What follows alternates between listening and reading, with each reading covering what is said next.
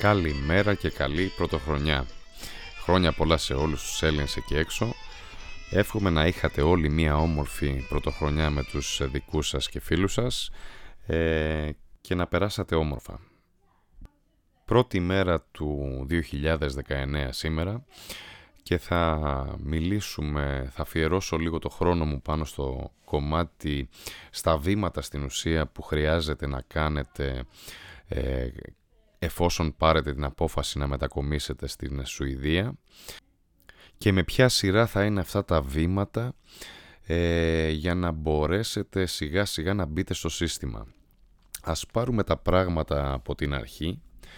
Υπάρχουν διαφορετικά βήματα που ακολουθεί ο καθένας μας ε, εφόσον πάρει την απόφαση να μετακομίσει στη Σουηδία.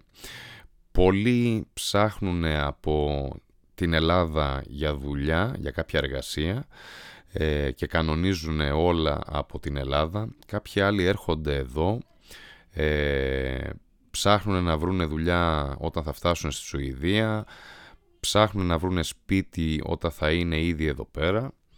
Άλλοι πάλι μαθαίνουν, ξεκινάνε να μαθαίνουν τη γλώσσα, τα σουηδικά από την Ελλάδα.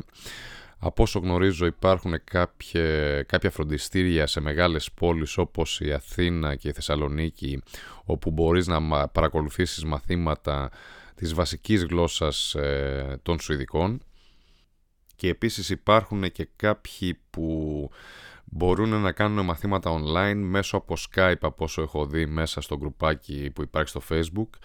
Ε, φυσικά δεν γνωρίζω την ποιότητα των Σουηδικών που μπορείς να μάθεις μέσω από ε, το Skype, αλλά πολύ πιθανά εσείς που έχετε ξεκινήσει να κάνετε κάποια μαθήματα, να έχετε και κάποια επιπλέον άποψη. Αν με ρωτήσετε τώρα ποιος είναι ο σωστός, ποια είναι η σωστή σειρά ε, για τα βήματα που θα πρέπει να ακολουθήσουμε πριν ε, ξεκινήσουμε να έρθουμε στη Σουηδία, η απάντησή μου είναι πολύ απλή ε, δεν υπάρχει μια σωστή σειρά. Και αυτό έχει να κάνει με το τι ο καθένας ε, νιώθει ότι μπορεί να προετοιμαστεί ε, προσωπικά στο να ξεκινήσει, να, στο να έρθει πλέον εδώ πέρα στη Σουηδία.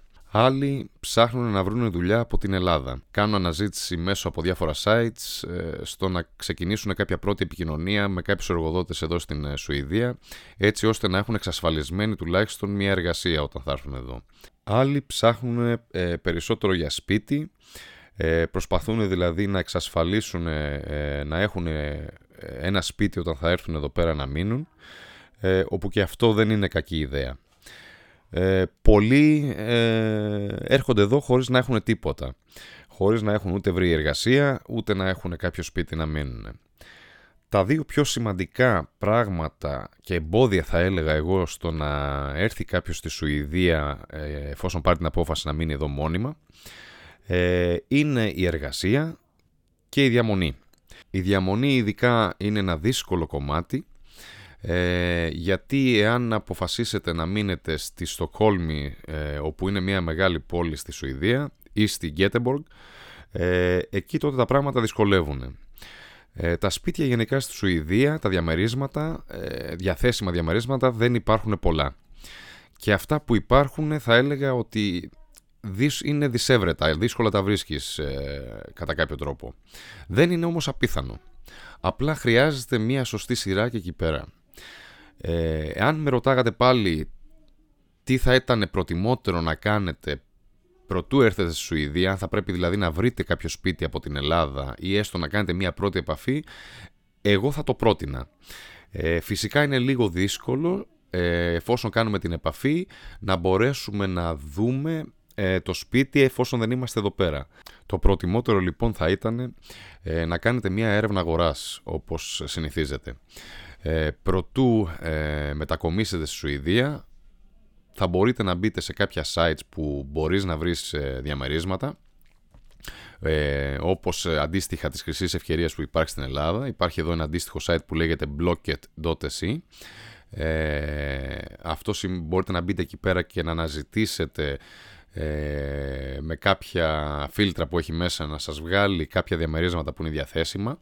Επίσης ένα άλλο μια άλλη πρόταση που θα μπορούσα να κάνω σε αυτό το κομμάτι είναι ότι μπορείτε να, εφόσον έχετε facebook ε, λογαριασμό, να μπείτε σε κάποια γκρουπάκια στη Στοκχόλμη ή, ή σε, στην Γκέτεμποργκ, αν είναι κάποια άλλη πόλη που ψάχνετε να βρείτε, ε, όπου εκεί πέρα συνήθως βάζουν αγγελίες ε, κάποιοι που έχουν διαμερίσματα. Αυτά τα γκρουπάκια μπορείτε να τα αναζητήσετε κάνοντας μια απλή μετάφραση στο Google Φυσικά επειδή είναι στα σουηδικά, το μόνο που έχετε να κάνετε να μπείτε στο Google Translate, ε, να γράψετε νοικίαση σπιτιών και από εκεί και πέρα σας βγάζει τη λέξη στα σουηδικά όπως είναι αντίστοιχη λέξη και με αυτή την λέξη λοιπόν που θα σας βγάλει στην ουσία πολλά από αυτά είναι boostender που είναι τα σπίτια ε, όπου εκεί μπορεί να έχει μέσα ουθύρες δηλαδή ότι ενοικίαση κατά κάποιο τρόπο ε, και ανάλογα την πόλη που θέλετε να βρείτε.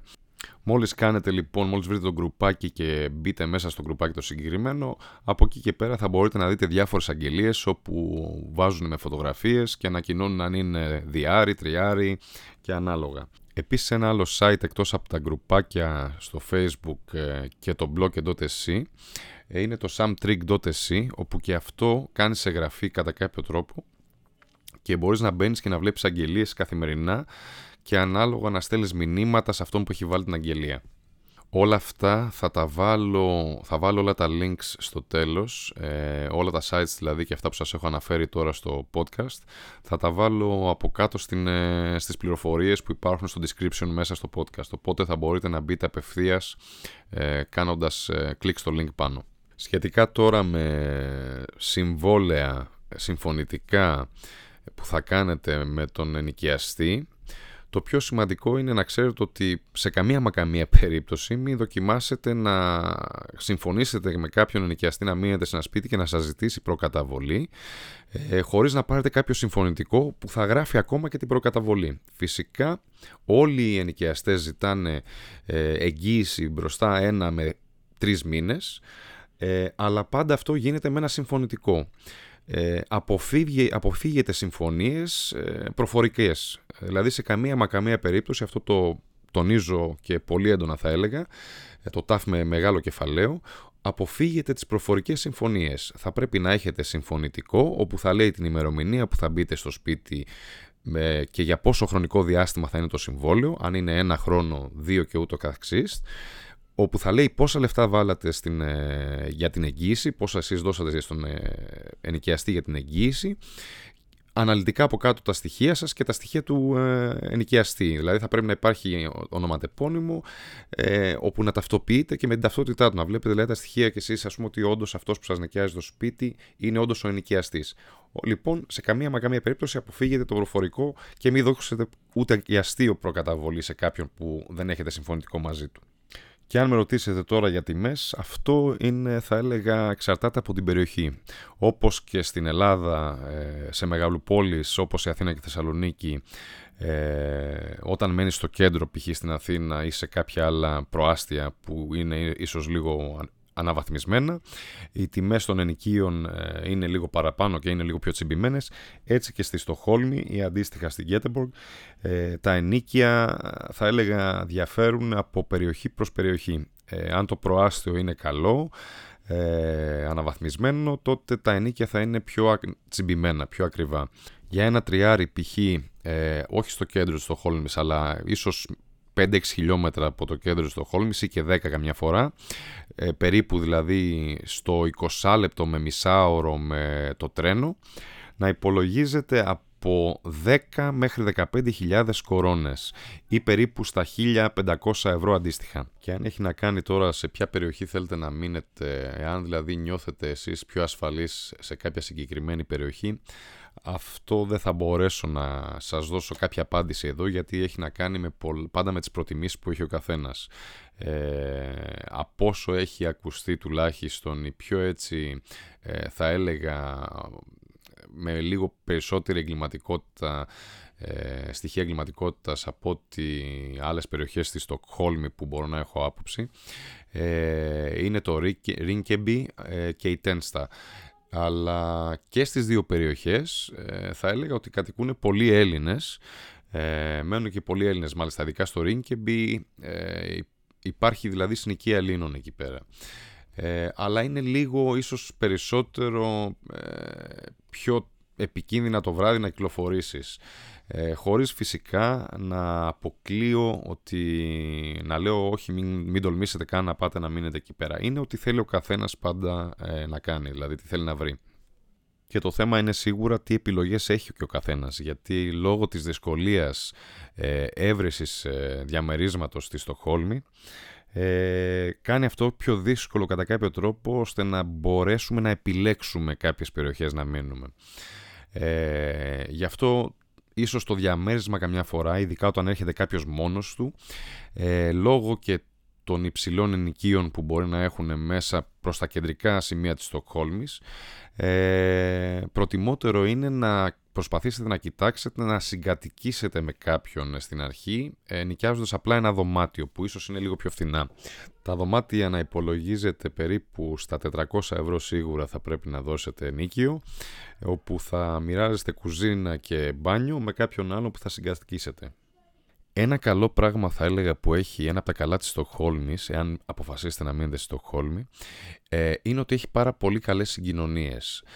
Ε, και το λέω αυτό γιατί ε, εφόσον λοιπόν είναι τόσο δύσκολο να βρεθεί κάποιο διαμέρισμα, αν φτάσει δηλαδή στο σημείο που δεν βρίσκεται σε καμία μα καμία περίπτωση διαμέρισμα μέσα στο Χόλμη ή είτε δωμάτιο, ε, θα μπορούσατε να κοιτάξετε και εκτός το Χόλμης, δηλαδή σε μια κοντινή όπως η Ουψάλα, μια κοντινή πόλη όπως η Ουψάλα, ε, η Μπόλστα, όπου θα έλεγα είναι σε μια κτίνα των 35 λεπτών με το προαστιακό τους, με το προαστιακό τρένο που έχουν εδώ, ε, με χαμηλότερο ενίκιο και ίσως και πολύ πιο εύκολα στο να βρει κάποιος ολόκληρο διαμέρισμα, να μην χρειαστεί να μοιραστεί με κάποιον άλλον. Οπότε έχετε και αυτό στα υπόψη, ότι μπορείτε να αναζητήσετε κάποιο διαμέρισμα λίγο έξω από τη Στοχόλμη. Κάντε μια αναζήτηση, μπείτε μέσα στο ίντερνετ, ψάξτε λιγάκι στο Google να δείτε αποστάσεις μέσα από το Google Maps ε, και με τι αυτό ε, θα έλεγα στο να πας ας πούμε στο Στοχόλμη, με ποια συγκοινωνία είτε τρένο είναι αυτό είτε λεωφορείο και πόση ώρα κάνει.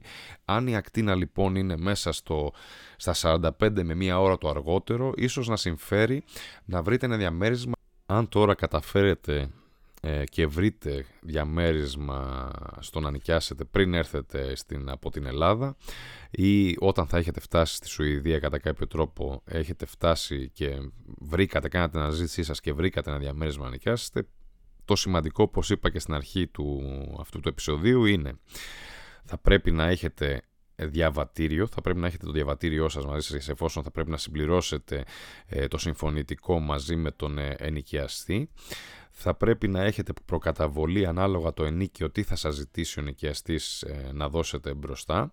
Κάποιοι ζητάνε ένα μήνα, το συνηθισμένο είναι ένας μήνας, αλλά υπάρχουν και κάποιοι ενοικιαστές που ζητάνε μέχρι και τρεις μήνες. Δηλαδή πρέπει να δώσετε τρεις μήνες προκαταβολή για την εγγύηση.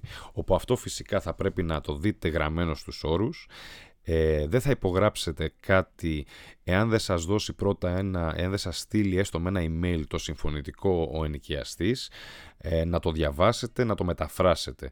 Εάν τώρα αυτό είναι στα σουηδικά, όπως είπα θα πρέπει να το μεταφράσετε μπαίνοντας στο Google και γράφοντας από μόνος σας τι, γράφουν, τι έχει γράψει ο ενοικιαστής, ε, συνήθως αυτό είναι δαχτυλογραφημένο σε κάποιο υπολογιστή, όπου θα μπορείτε να το μεταφράσετε να δείτε τι ακριβώς λέει.